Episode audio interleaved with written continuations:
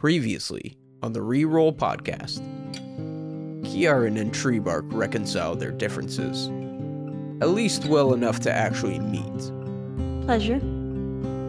Well, kind of. She'll squeeze tight if he goes tighter. he squeezes you into. All right, give me, give me. Uh, I don't have any dice out. Treebark shares with Star the horrible history behind her new weapon. This is an elf bane dagger. Won't stop her from using it, but I'll do my best to do good with it, despite what it was made for.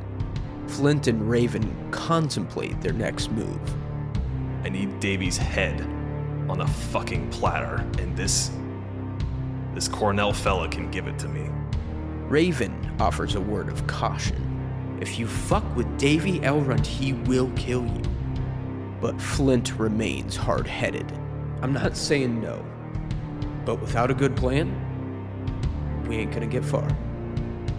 Why the bloody hell do you think I brought you here? Groth's condition seems to be worsening, despite his delusion of good health. You know what makes me feel a lot better? Hearing some that'll be worked. Don't you worry about me, big man. And now, Tog's beard, what the fuck? he's floating. Groth? Groth, buddy! Everything is about to change. Welcome back to the Reroll Podcast.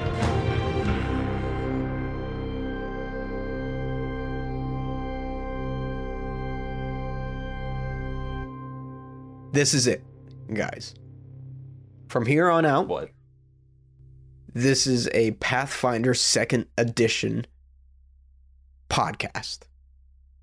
Cancel your D&D subscriptions and put on your Already done. thinking caps. you're, you're, Send yeah, a he's pile about of dog 4,000 poop feet to learn. to Wizards of the Coast Yeah. via express mail. Legally, we're not actually advising you to do that, but it'd be really funny if you did. Yeah. It, it would if you commit to the bit, it'd be excellent. We're not pro harassment and terrorism unless it's funny. Uh we of course are not affiliated with the company Paizo who publishes Pathfinder second edition, but I did want to say we're super excited to get to use their system. We're very thankful they have uh, a mindset with their company that allows us to continue doing this without fear of repercussions or losing our intellectual property or anything. So, you know, if you're looking to jump into the fantasy tabletop role playing uh, universe, Pathfinder's a great place to do it. I'm I believe they have beginner boxes, all that stuff. Uh, again, we're not associated with Paizo, but uh, I have bought quite a few Paizo things at this point. I must say that it is a pretty novel idea of um like maintaining creative ownership over the things that you come up with. Yeah, yeah, that's uh that's sort of a, a progressive ideal I can get behind. Right. A special thank you, and you know who you are, who came to the Twitch event. Yes. We already spoke about it because we were speaking about it like it already happened, but it actually happened for us at this point. So, and it went great. So, It was excellent. Thank you, everybody, of course, who swung by. We actually looked professional. It was awesome. Did we though? Hmm. I mean, I had a 24 ounce beer in my hand. Not as personally, but the framework that Ayla had worked Oh, very hard on. Latara, fix your fix your mic. Oh, what's wrong with it? It's pointed at your crotch. Which, you know, I don't know what kind of sounds come out of it, Depending- but I don't, they're not quite the sounds that we're looking for. Uh, you don't want any uh, queef noises or uh, I mean, I, I, think it do, would just but add that's to for the the experience. that's for the Patreon. Don't give anybody that shit for free. Uh, my Pathfinder Good character only speaks in queef. I believe we're gonna we're gonna go ahead and jump right into into this because we have a lot to get through. I believe where we last left off, we had Groth fixated on a fire that had turned blue, and the last thing that Groth felt was this ever persistent sort of searing agony fade from his mask that left him with this cold and empty feeling almost like a a husk of of himself, almost powerless. However, the rest of you saw a bit of a different scene. You saw Groth levitating, uh, arms spread out, and his head cocked back as magic began to swirl around him. That's not fair. I want that one. yeah, I want to be in the stupid. Watch somebody else eat Taco Bell once. yeah, Groth had a one of those Mexican pizzas. It's worth it. But we're gonna go ahead and start with you, Groth. Your anxiety races, and the thumping of your heart echoes in your chest as you spin around in darkness, feet planted firmly on the ground. And you find yourself alone. Alone in an ancient, abandoned room. A place that is all but forgotten. At least to everybody but you. You, in fact, remember this place. This well.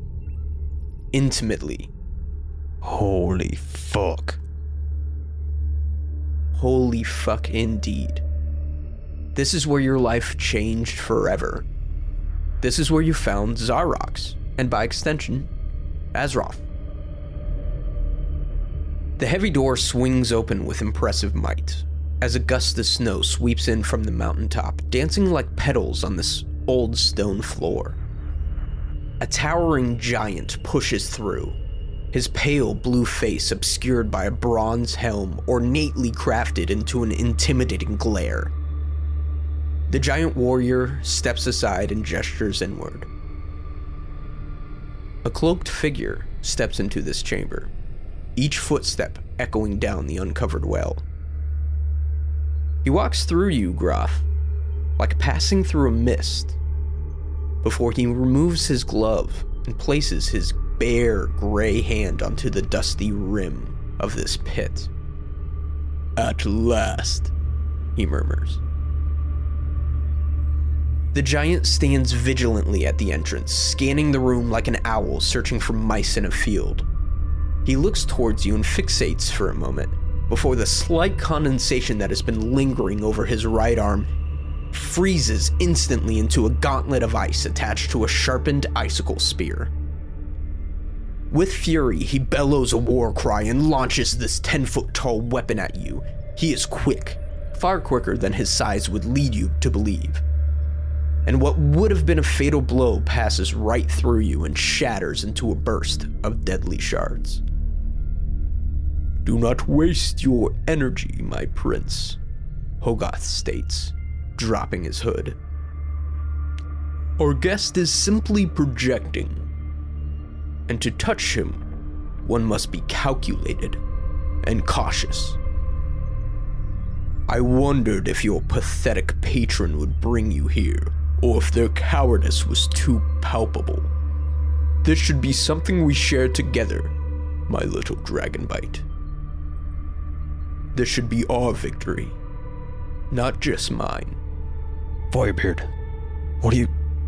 What are you doing? You can't. Whatever you're doing here, you can't do it. Oh, but I can. And I will. The one thing you lacked, Groth. The thing that has brought me here and abandoned you is ambition. But I am not heartless. I still want you by my side. And it is not too late. Well, I'm not truly by your side, but. You know I'll always love you, big man. He very carefully, very cautiously steps towards you, and his enormous fingers, uh, at least compared to everyone else you've met, gently touch the side of your cheek, and you can feel it through the mask, through the magic, and it's tender but hollow. It is too late for this world, Groth.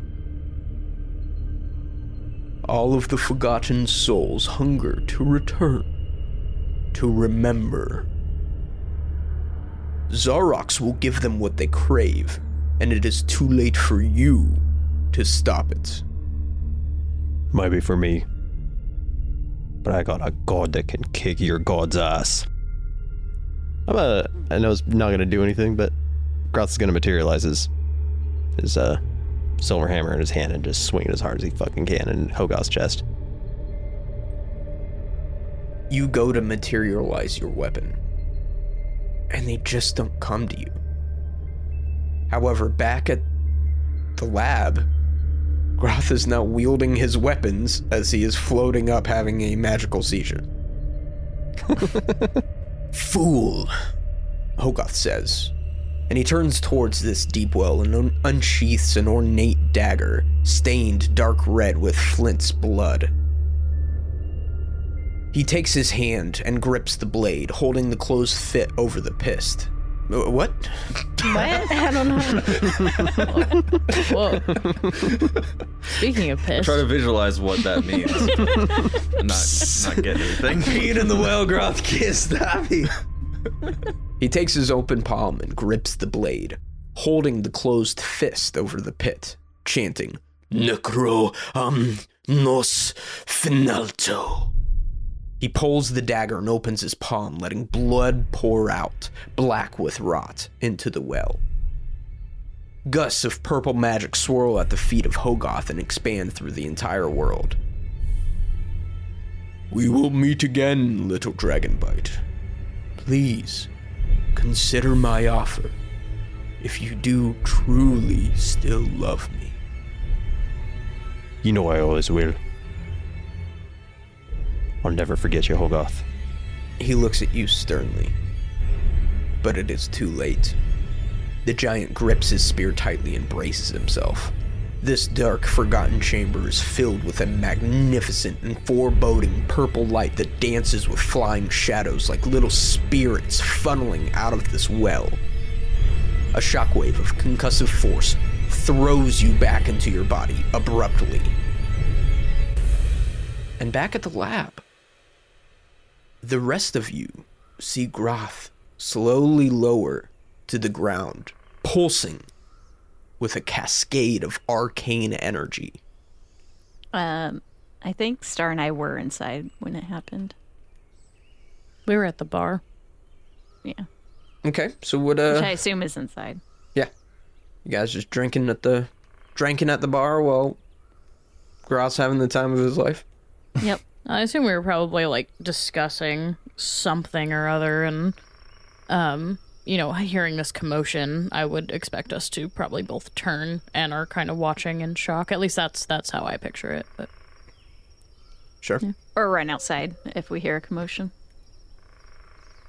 oh yeah, sorry. I, for some reason, I thought the thing was inside. We're outside at the forge. Yeah. Yeah. Yeah, and Flint, since seeing Groth's weapons materialize and not understanding what's going on, he's got his weapons at the ready too, just kind of trying to figure out what we're doing. Bo was trying to catch you as you were f- like falling, backing up and falling over like weapons. I think that you Right, got yeah. knocked over. I don't know if I was able to catch you, but probably was in shock and probably would call out the name, at least Star's hmm. name. Louis is also that- like sitting somewhere, right? Because he got. I think thrown he's back. Louis was there. Yeah. Louis Yeah. here. Yeah. Yeah. But And except he's for he just- tried to grab Groth and got. Yeah, he tried to grab Groth, Groth and got yeeted. Okay, cool. So yeah, I, I, it's, we, assuming we heard Bo, then I'm sure we ran out and we're like, "What the ass is going on here?" Saw the end of it. what the ass is going on? what the double chocolate ass is happening? And I think you do catch just the double chocolate ass of this as you step out, and the moment you see Groth, the entirety of Rel shakes and rumbles with great upheaval. A massive beam of crackling purple energy erupts from the Kravnak Mountains, shattering a mighty peak.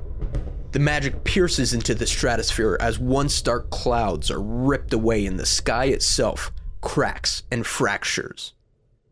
Blue gives way to a dim, dark purple that spreads like an infection, blotting out the sun. A translucent shockwave is quickly moving its way from the mountains towards you, and before you even have much of a moment to react, it hits. Everybody give me a reflex save. Yeah, reflex. It's Pathfinder. I don't know how to do that. Just kidding. Reflex. Yeah, don't say that. I don't know if we're kidding. I might not be Not kidding. my best. Okay. oh yeah, there it is. I'd like to take this rolling time here to uh, let everyone know to refresh your roll 20s if you haven't. Because I made the giant pussy an anime giant pussy. I don't even, I don't even have my roll really- 20 open. Good. It's really important for the immersiveness. Of I just scene wanted to let that's you guys coming. know. I worked really hard on it. Well, I think the, the, the purple sky is opening up into giant anime pussy. It truly is the end of the world. Oh, I don't see it the beginning? Why don't The I see prophecy has It's been far over to the fulfilled. right. You might have Flint to zoom drops out. to his knees and raises his arms to the sky. God? Goddessy, that is. I still don't see it. Oh, Okay. no. What do you get for your saves, guys? Uh, I want to go first. I got a natural one. Okay. All right. A good start. Yeah. I'll go second. 25. Hey. Okay. I'll go third. 30.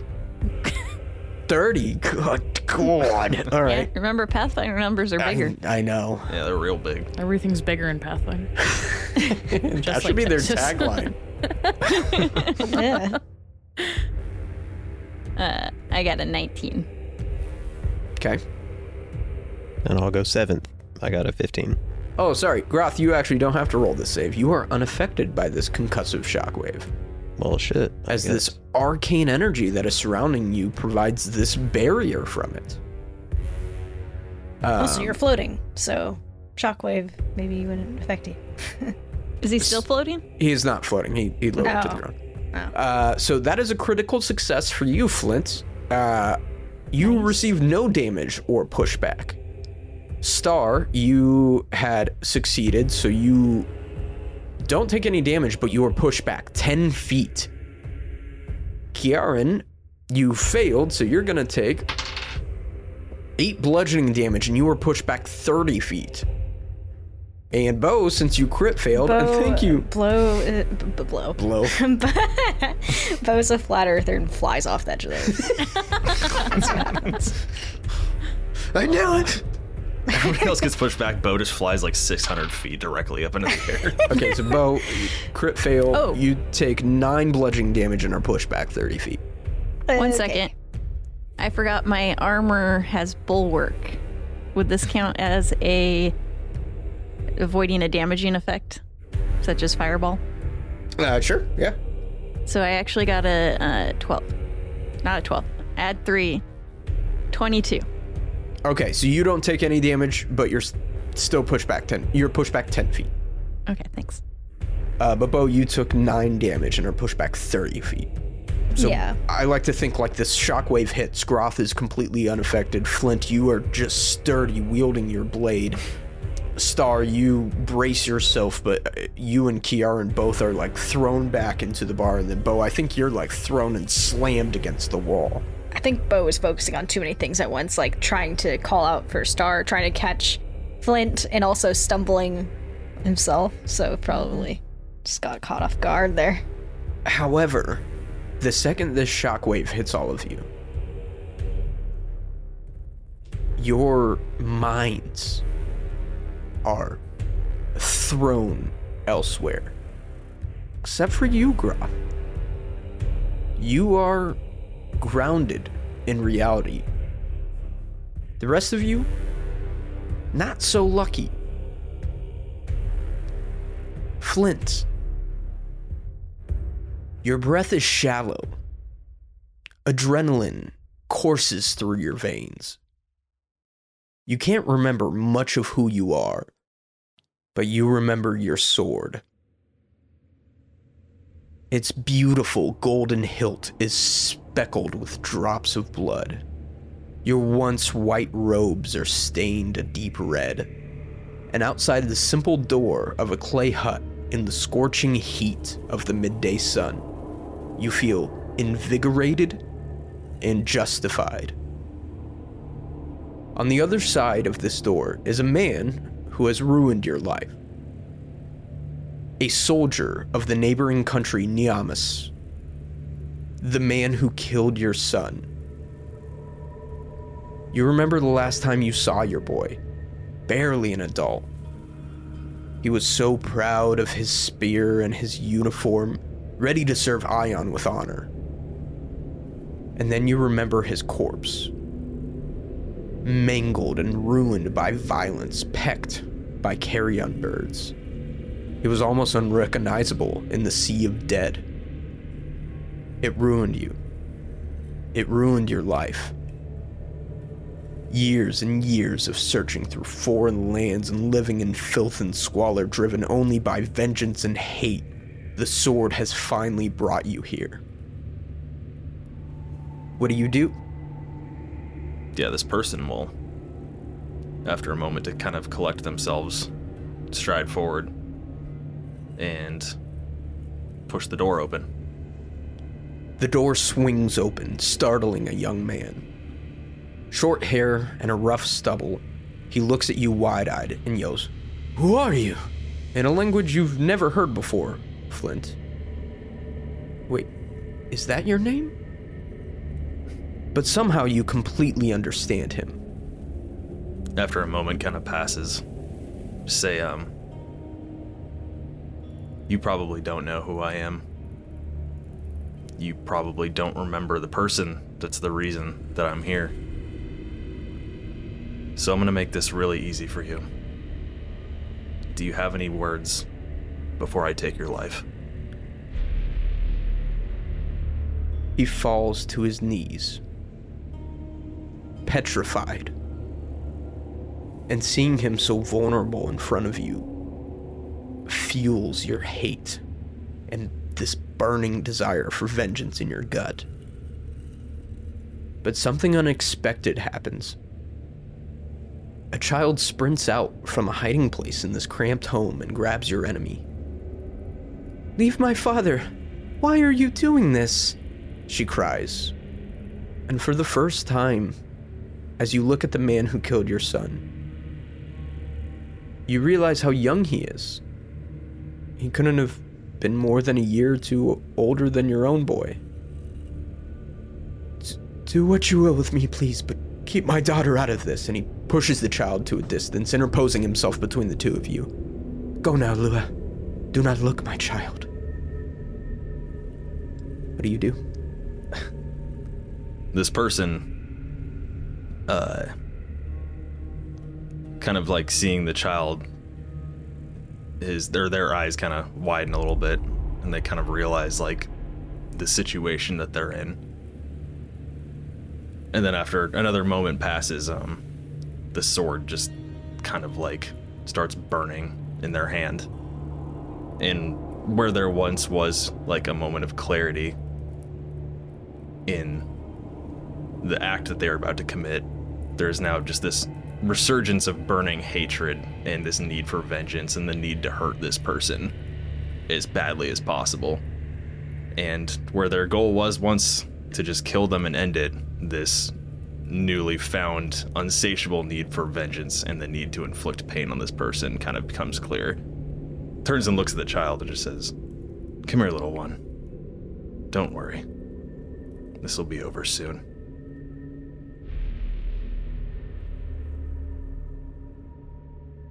Are you about to kill this kid? I, I am not doing it. I don't know this person. okay. I'm painting a picture.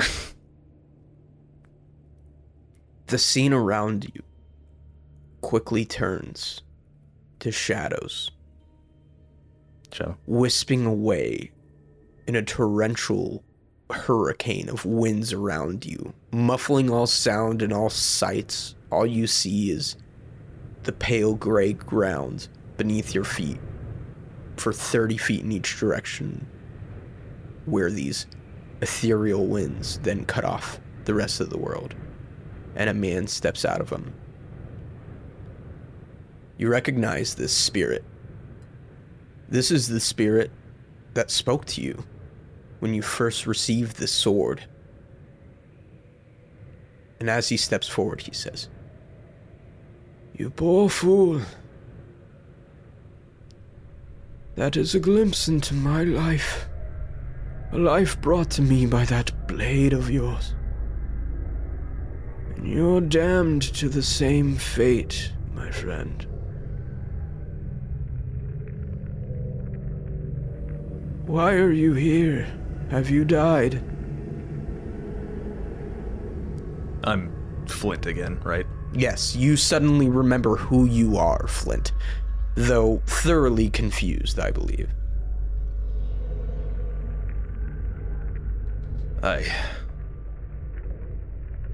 I don't know. Where. Where the hell am I? Why is. This feels wrong. It is. It is a perversion. Your soul is the sword's. And it seems like you've passed through the veil. Am I dead?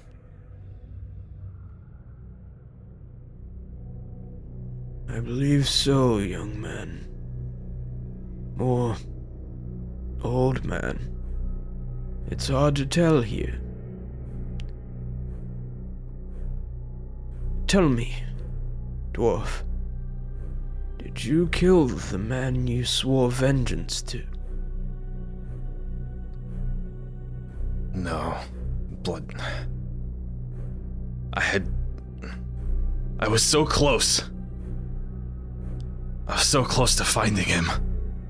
Be still. It makes little difference. Once you have the sword, your soul is cursed to it. There is no way out. And as time passes, you will just be trapped here. That can't be right. This is. This isn't real. Groth! Groth, get me out of here! And he takes three steps backwards and disappears into this ethereal wind. The winds close and close tighter and tighter, and a feeling of claustrophobia washes over you, and in your head, you hear, Our time is through here. This weapon is a curse. It will bring you ruin if you do not find a way out.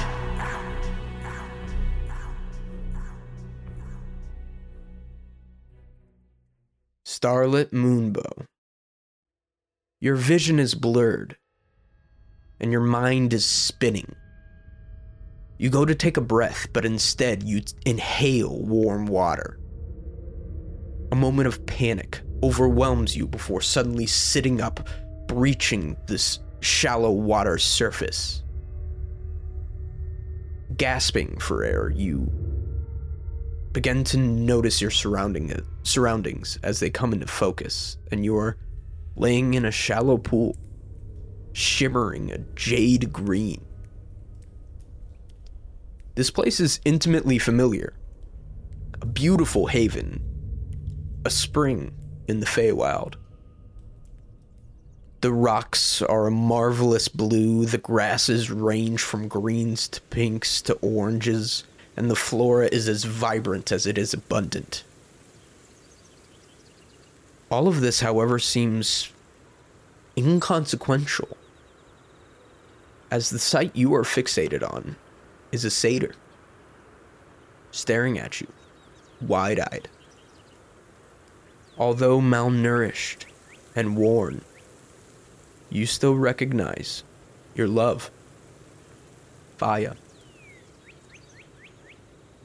What do you do?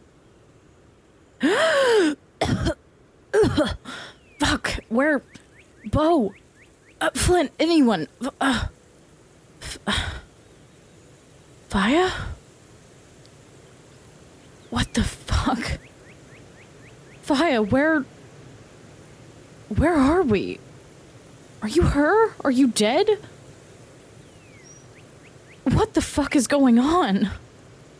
She flinches and recoils, and she says, "No, no, I'm not. I'm not gonna fall for this trick again. Stop it! I get." And she covers her ears, and she's like, "Get out of my head! Get out of my head! Get out of my head!" No, no, no, no, no, no, no, no. And Star's gonna walk over to her, sort of pulling herself out of this water. She's like, she goes to try and touch her, and I'll assume she probably flinches away, but Star will just fall to her knees, and she's like, no, it's me. It's. It's me. I've. Where have you been?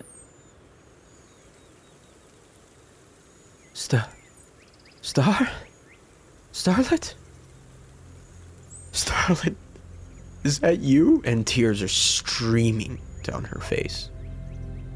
She'll go to wipe them away with her thumbs, and she's just got. She's holding Faya's head in her hands, and she's like, It's me. It's me. I'm so sorry I lost you. what happened? Where are you? I've been looking for so long. And as your hand touches Faya's cheek, you feel her physical presence. If this is a trick, if this is a dream, it's one hell of a dream. And she takes her hand and places it over yours and says, Star, I, I, I, I'm so sorry. They took me. They've been. And seeing her in this light, this beautiful, brilliant midday light of the Feywild is you notice scars, you notice malnourishment, you notice mistreatment. She's like, they took me deep, deep underground. There, were, it was, there were spiders everywhere. There, these these elves, they're just pale and, cruel, and, they just wanted into the Feywild, and they tortured me, and tricked me. Star, please, don't let me go back. Star, like as she's starting to cry, just will scoop her up into her arms, like in, into a very, very tight hug. She's like, fucking dole elves, I'll kill all of them. I will fucking kill every single one I see. I'm so sorry. Faya, where are you? Tell me how I can find you. I. I don't know anymore. Roll a perception check. No. God damn it. That's too much for me. 17. 17. Excellent. You notice in the distance the realm around you is falling apart. Small pieces of the forest in the background are breaking off and turning into wisps of shadow. And you realize you don't have much time left. Fuck. No. No, I don't. I need more time. Faya, Faya, you need to listen to me right now. I will find you. I'm traveling through a small town. It's called Brambleton. If you can find your way there, just be careful. I will come and find you. I will. I promise. I'll never leave your side again. I just have to find you. I'm so sorry. and pieces of fauna start breaking off of this spring and are wisped away into the shadows. And you hold on as long as you can, and the last thing Faya says is, I love you. Faya herself fades away. And you begin to free fall in the darkness. Freely and swiftly, you plummet towards what seems to be nothingness. You continue on and continue on until you hit something, almost like breaking the surface tension of the sea, before continuing to fall even faster through a strange, otherworldly plane of existence. Tall, pinkish white crystals stand like trees in the forest on isles floating through this odd interdimensional realm. Stars shimmer in the distance of this infinite space, and the wind here blows with a light blue hue. Your hands shift and distort with these arcane magics, and this painful mutation of your form is taking place. And faster and faster, you continue to fall. Roll me another perception check. Motherfucker. 11. I think Stars just, her, her tears are clouding her. And, like, just what just happened to her being with Faya is, is just too much for her. And she's like, ah, fuck! I think that's fair, and I think in this despair through this free fall, you can't really see much of anything. But you hear something. Something big. Can't make it out, but there's some sort of obscured form that you see through your tears that's this large gray mass that is leaping between these floating isles, seemingly focused on you with an alarming intensity. But once it gets close enough, you see what it is. Indescribable. But I'll try my best. This monster has two crab like claws, crushing stone and crystal alike as it closes the distance on you, mo- moving with remarkable precision in this impossible landscape.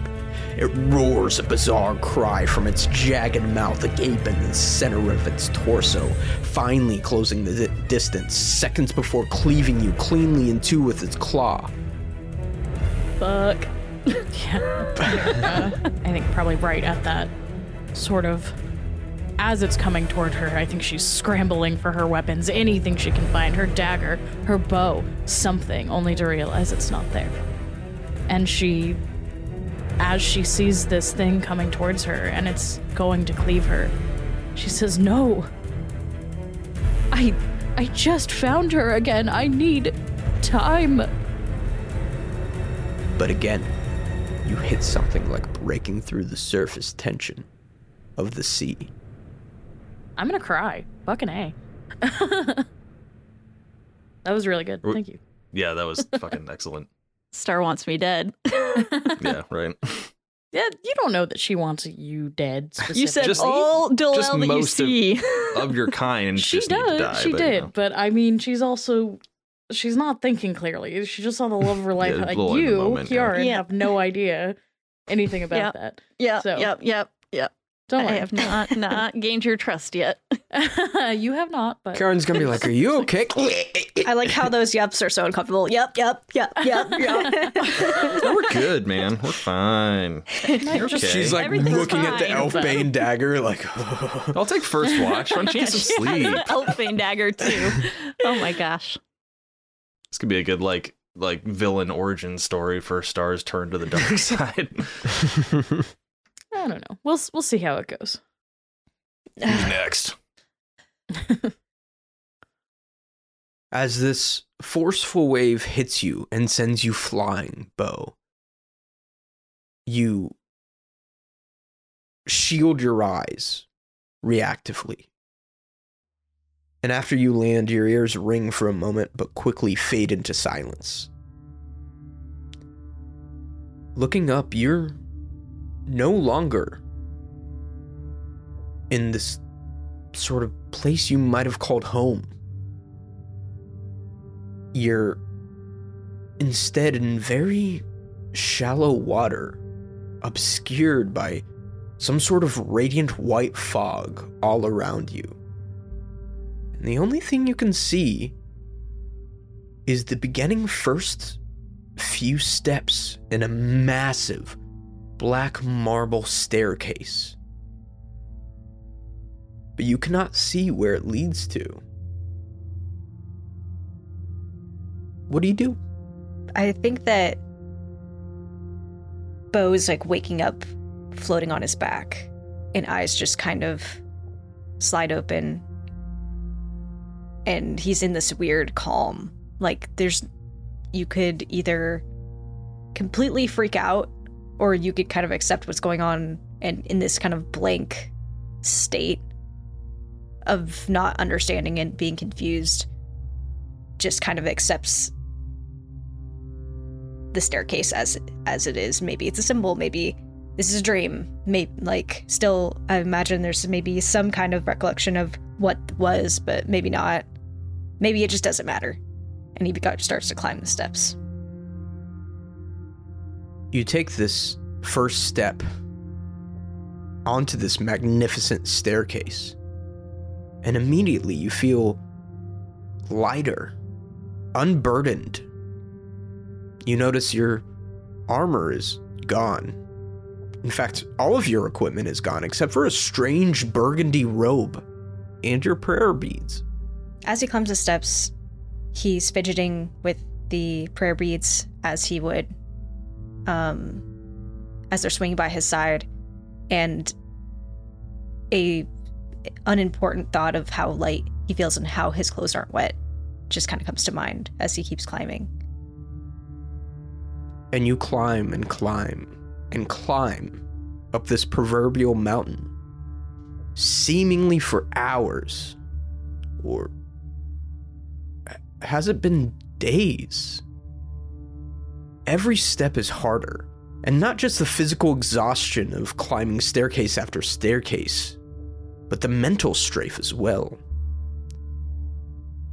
You begin to feel almost as if you're going mad. Wandering thoughts turn to daydreams, then daydreams into hallucinations. And this radiant fog that surrounds you manipulates itself accordingly, seemingly at will of your thoughts. You think of Edinburgh, a home lost to time, and you can see it in this mist. You think of your parents, Carmen and Leo, tending a garden with you, and the haze mirrors this memory to uncanny accuracy. Then, as if it knows your thoughts before you do, the loving vision fades and is replaced by a scene of study and training under an astute mentor. You see Vesserin shipping rapidly now and going faster. The visions come quicker and quicker. Scenes of you sparring, scenes of you studying, scenes of you laughing. You see a wagon carrying a drunken dwarf and yourself headed to Brambleton. You see an intense battle with Hogoth, a man manipulating on death, and you see yourself propping up Starlight, watching Shadow disappear into the distance with the Inquisitor. Until finally, you see yourself at this very moment, a perfect reflection in front of you that stops you on the final step. What do you do? Wait, there's like a, a shadow? It's like a perfect, like a mirror of yourself. Oh. Probably raise a hand up and see if it mirrors my actions and try to touch the timber tim- timber tips the fing- the fingertips to my own And you slowly bring them up. And the fingertips meet the mirror image. And it shatters. And you break through this fog and you realize it is an infinite sea of clouds spreading in every direction. And above you, a radiant sun showering you with warmth and comfort. Continuing up a few more steps outside of this mist, you're in awe of the sight before you. A colossal scale stands at the top of this monolith. You know, the kind with that Lady Justice holds, the 2 mm-hmm.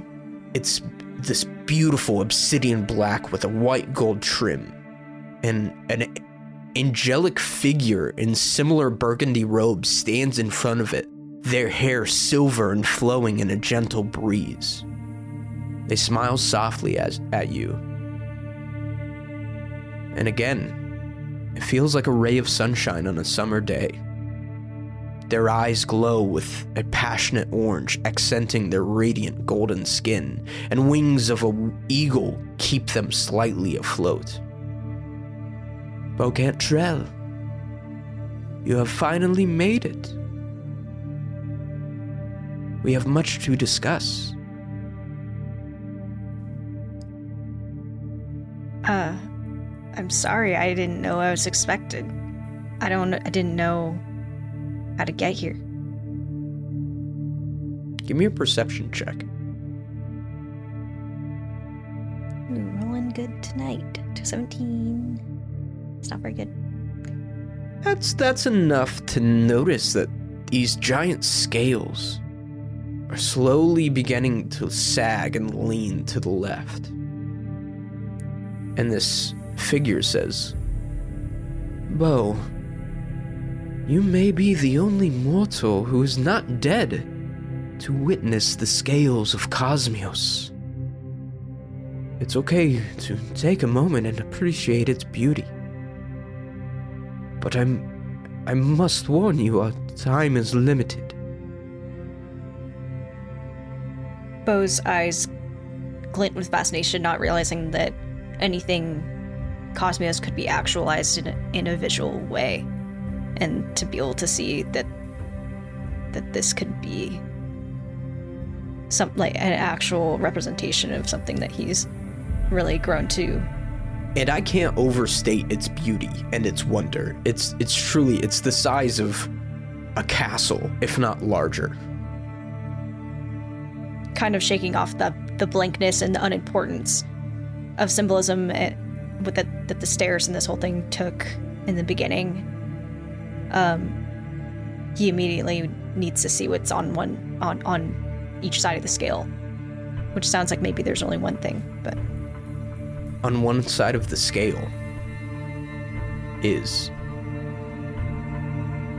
these shadowy sort of spirits and soul, while on the other side is like a luminescent and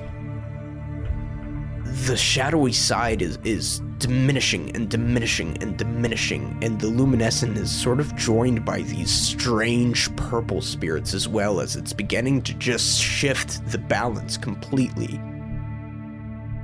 And this figure says things are now in motion bo.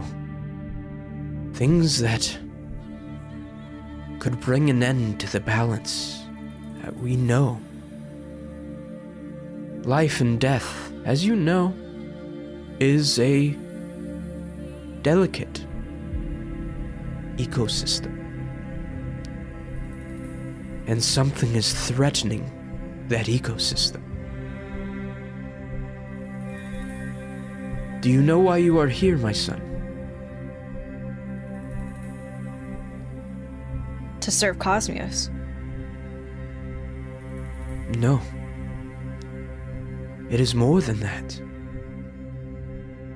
You are here to serve us all. Cosmos, me, yourself, your friends, everyone who's ever been and ever will be. Bo Cantrell, you are the chosen one. For you alone have the power to guide this group of ragtag, unfortunate heroes to where they need to go. But in order to restore balance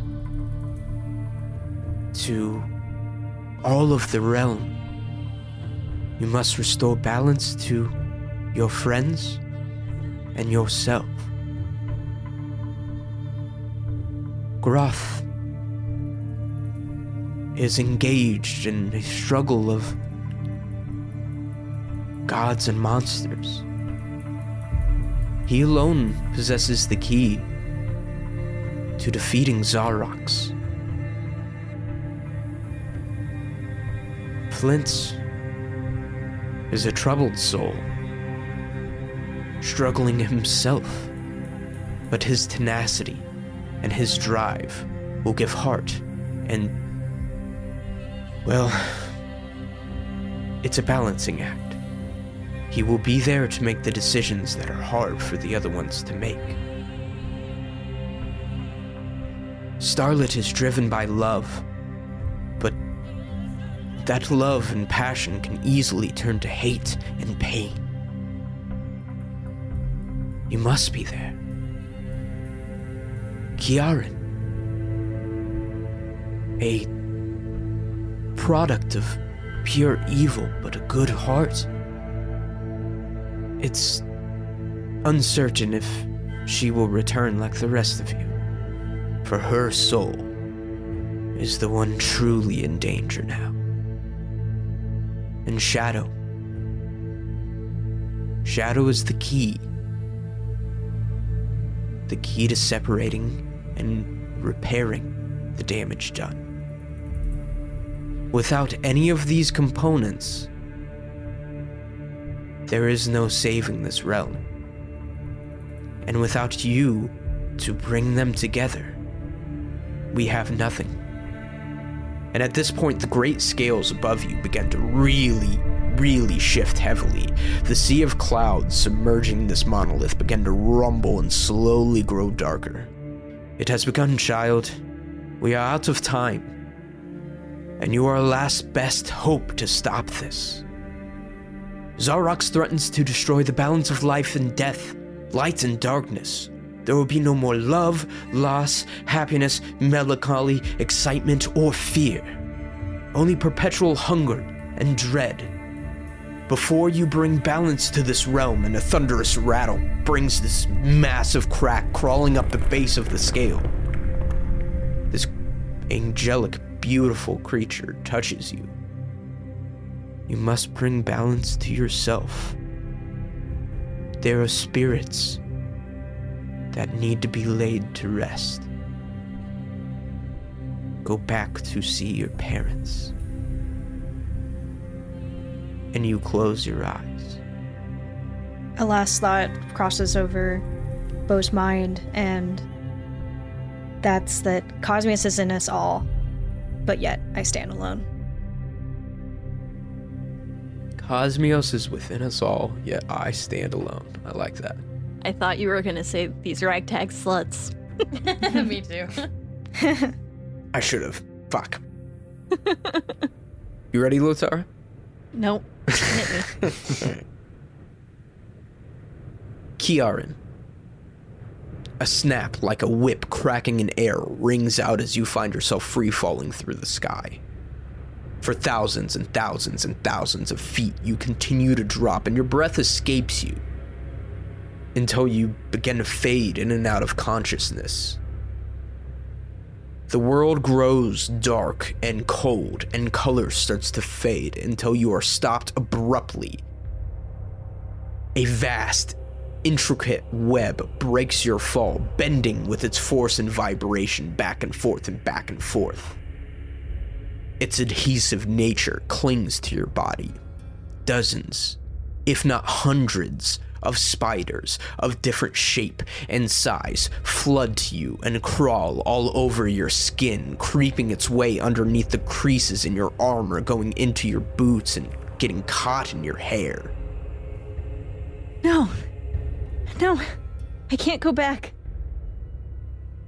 I try to pull my sword. You try as you might, but the more you struggle, the more you adhere to this, and this is. Well, this is like Nai Katav, but a hundred times darker and worse and more dreadful. I think that Kiaran just lets out a ear-piercing scream.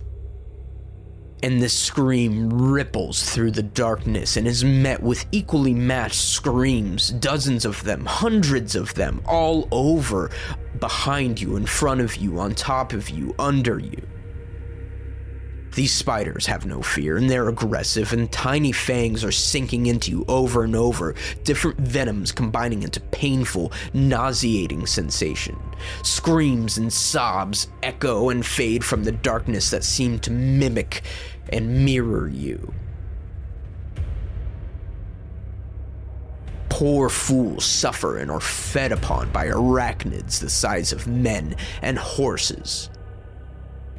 Despite this cacophony of despair, one thing is constant in this forsaken place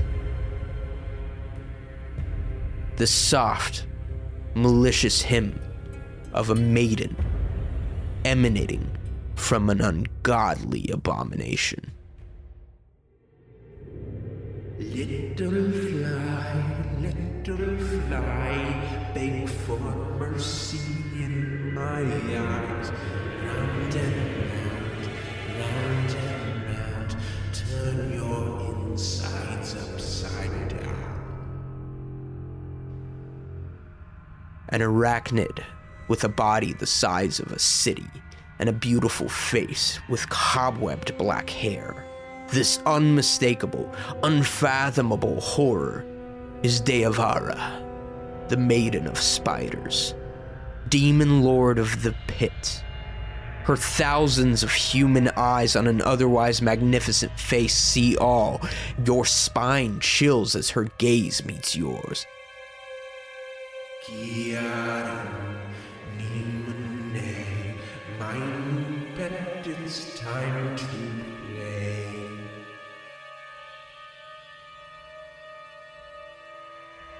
You close your eyes to escape this horror. I think when Karen closes her eyes, the image that comes to her is Corvin, the one that uh, called himself her father, or liked to think that, and just tries to focus and bring calm to her. And as you try to wash yourself over with calm in this dreadful situation, you find yourself almost by instinct going to swap places with your echo. And after you've shadow swapped, an ability you become to be an expert in, you find yourself somewhere completely different. This form in the past has only allowed you to be transported a short distance, but this is elsewhere entirely. A place that couldn't be more different than the horrible place you just were. Where perpetual darkness was obscured by vast webbing, here light touches your skin without discomfort. For the first time in your life, you feel the warmth of the sun. A hallway of porcelain beauty and astounding murals capture this magnificent scene. And you look out between these white gold pillars on each side of you and see a sea of mesmerizing clouds, painting a plethora of vibrant colors with the sun setting behind it. A small group of soldiers march past you quickly, bright, col- brightly skinned humanoids with shades of different radiant colors, luminous. They look somewhat like Bo. Kiaran Nimone, the sadistic. My, my, that is quite a name. You certainly know how to make an advocate's job difficult, I'll say. A floating creature with golden metal wings buzz around this brilliant ball of light, and it sort of swings around you as it it almost hums a melody just in its existence. I am Varsai, and I will be your representative, uh, Kiaran. Pleasure to hold the acquaintance. Where, where are we? Oh, I am so sorry. Forgive my ignorance. We are in Celestia, plane of the gods. Devara, she's close. no, no, no. Couldn't be farther away. Ah, you look spooked. You must have seen her. Crazy woman. Yes, yes. Far away, good. How do I get home? Oh, Kiara, and I am so sorry. It is not going to be that easy. Uh, But it is quite magnificent, your particular situation, uh, Miss Nimone. It seems somehow your soul has been nearly severed into two. Isn't that fascinating? Fascinating. Huh. No, it's, uh. can blame myself and my family for that one.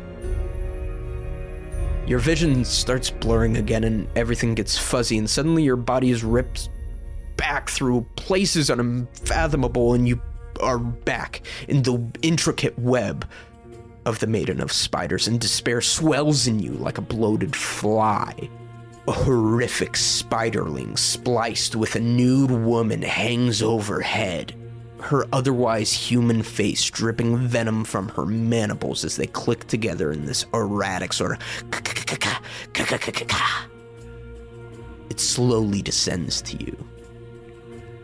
No! I got away! This creature, an abomination that seems to delight in your suffering, places its arachnid legs around you and begins to spin you, restraining you in this web, and then a flash of light blinds you, distorting and instantaneous. You are back in the company of Versailles. I grab onto him tight. Oh, hey, don't! Hey, you're pretty heavy. These wings are very delicate. Please stop. We are in court. Behave yourself. No, don't don't let me go. I can't go back. The judge does not like be interrupted.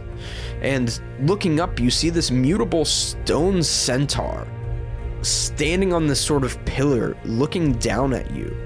And Forsai buzzes ahead and is like, is like, are you well, Miss Nimonier? I'm just kind of looking around and trying to get my bearings. And this stone centaur speaks and says, Kiara Nimone, the sadistic.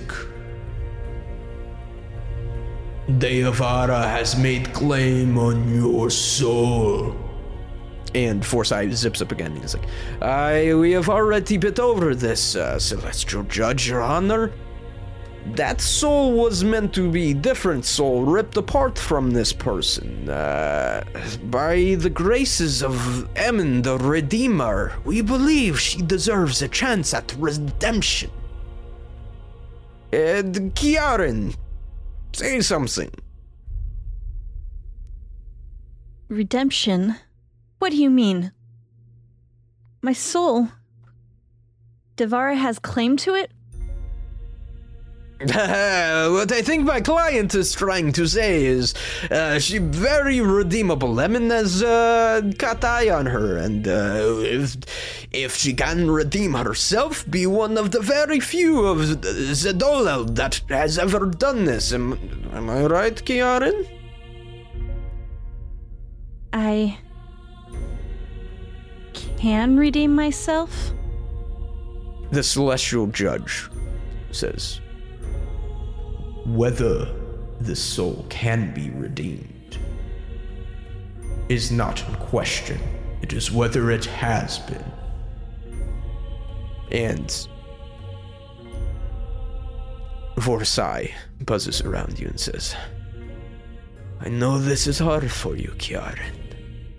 You are going to have to go back. But keep fighting. And uh, hey, I have it on pretty good authority. You got uh, your friends, uh, you know, you got some good friends, really tied in with some tight people in Celestia. But hold on. And with that, you are ripped back into the terrible embraces of the Maiden of Spiders. and we'll see you guys next time. Goddamn. My god damn it, fuck my life podcast. I feel like I'm forgetting something though. Nah, couldn't be that important if you forgot. Yeah, what was it's it? Crunch, isn't it? no, but you know who it is? Shadow. Kevin. Oh. Wait, what? An uncomfortable silence hangs in the air, broken into perfect little intervals by a ticking clock. This child's room feels hollow, despite being filled with simple wooden toys and a pink linen bed set. Clearly, Shadow has outgrown this place. She sits, staring across the room at a well dressed nobleman, a man she has always simply known as Father. You've been sitting here for some time in silence. What do you do? My goodness, I don't even know like how Shadow got here and what happened so far. Um, did he just enter the room, or is this like did she like black out like the others? Nope, this is just. You've This been in this room for a while. This is your familiar room. When do I get to go out and play again? I did I not prove myself? Patience, child. Silence keeps passing by. Tick, tick, tick. Do you feel that, darling? It's almost time. Give me. Oh, an occultism check. Have to pull out Shadow's character sheet. One second. Good thing I finished it. Okay, occultism. Hmm, not a great roll. Uh, 18. Pretty mediocre. You can't quite put a finger on it, but the hair on the back of your neck does stand up.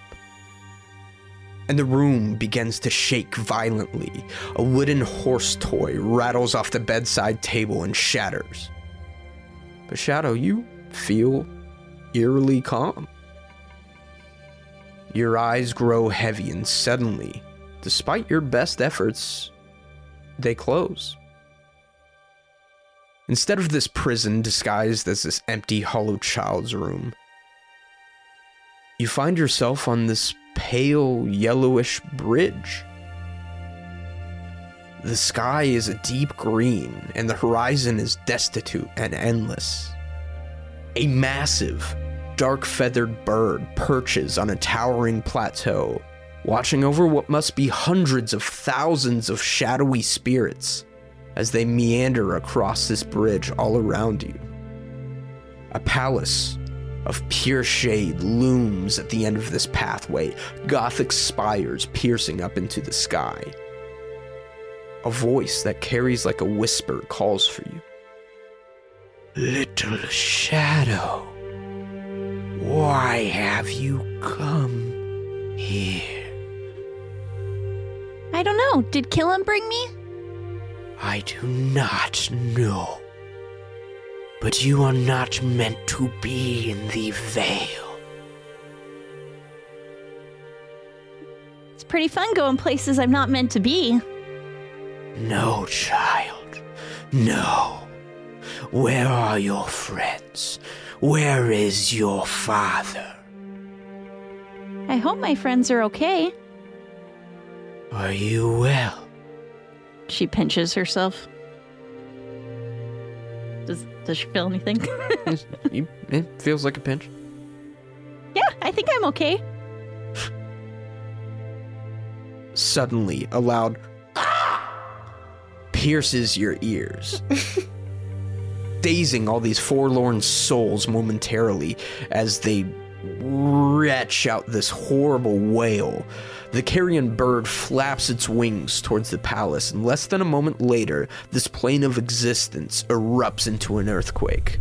A swirling whirlpool of dark purple energy cracks in the sky above the structure as the great avian creature circles it.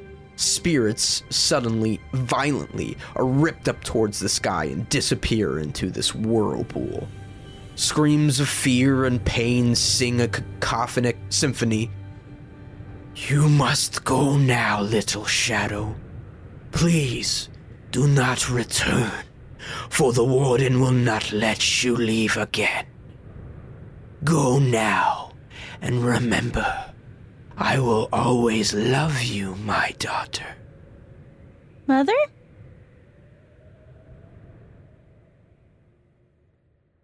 And you open your eyes, back in your room, though it looks like a hurricane has swept through.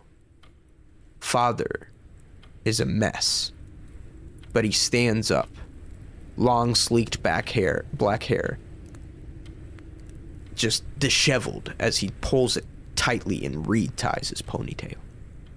What did you see?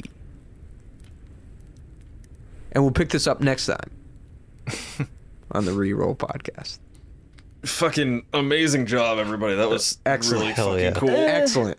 Excellent. Great fucking kick kickoff. Yeah. Oh, Tanner, Jesus Christ. How long are you working on all that? Oh, a year. 14 minutes. and of course, like the second it ends, it's like, oh, I should have played that differently. That's part of You're the working on it. You're working on it for a year, so you made up the OGL thing so that you could do this. I, I masterminded the OGL. Uh, you texted Wizards of the Coast and you were like, hey, you know what you should do, guys? Take everybody's stuff. Alienate your entire fan base. It'll play into my uh, my story that I'm writing like real good. Um, I got a total money scheme for you.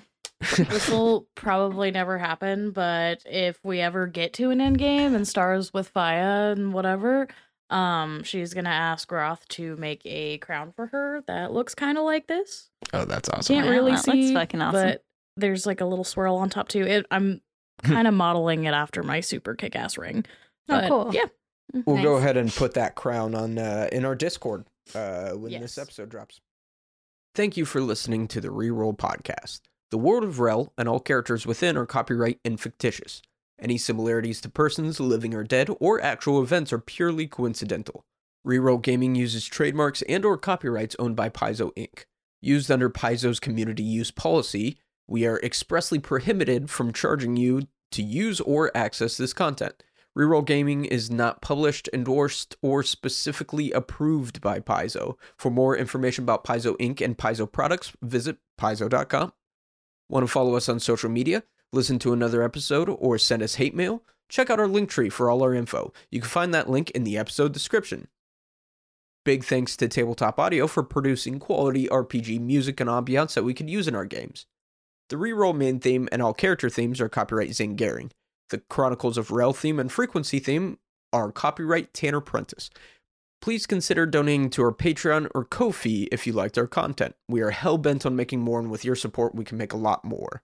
And leave us a review wherever you heard this episode. New episodes every Monday at 12 a.m. Pacific Standard Time. See you then.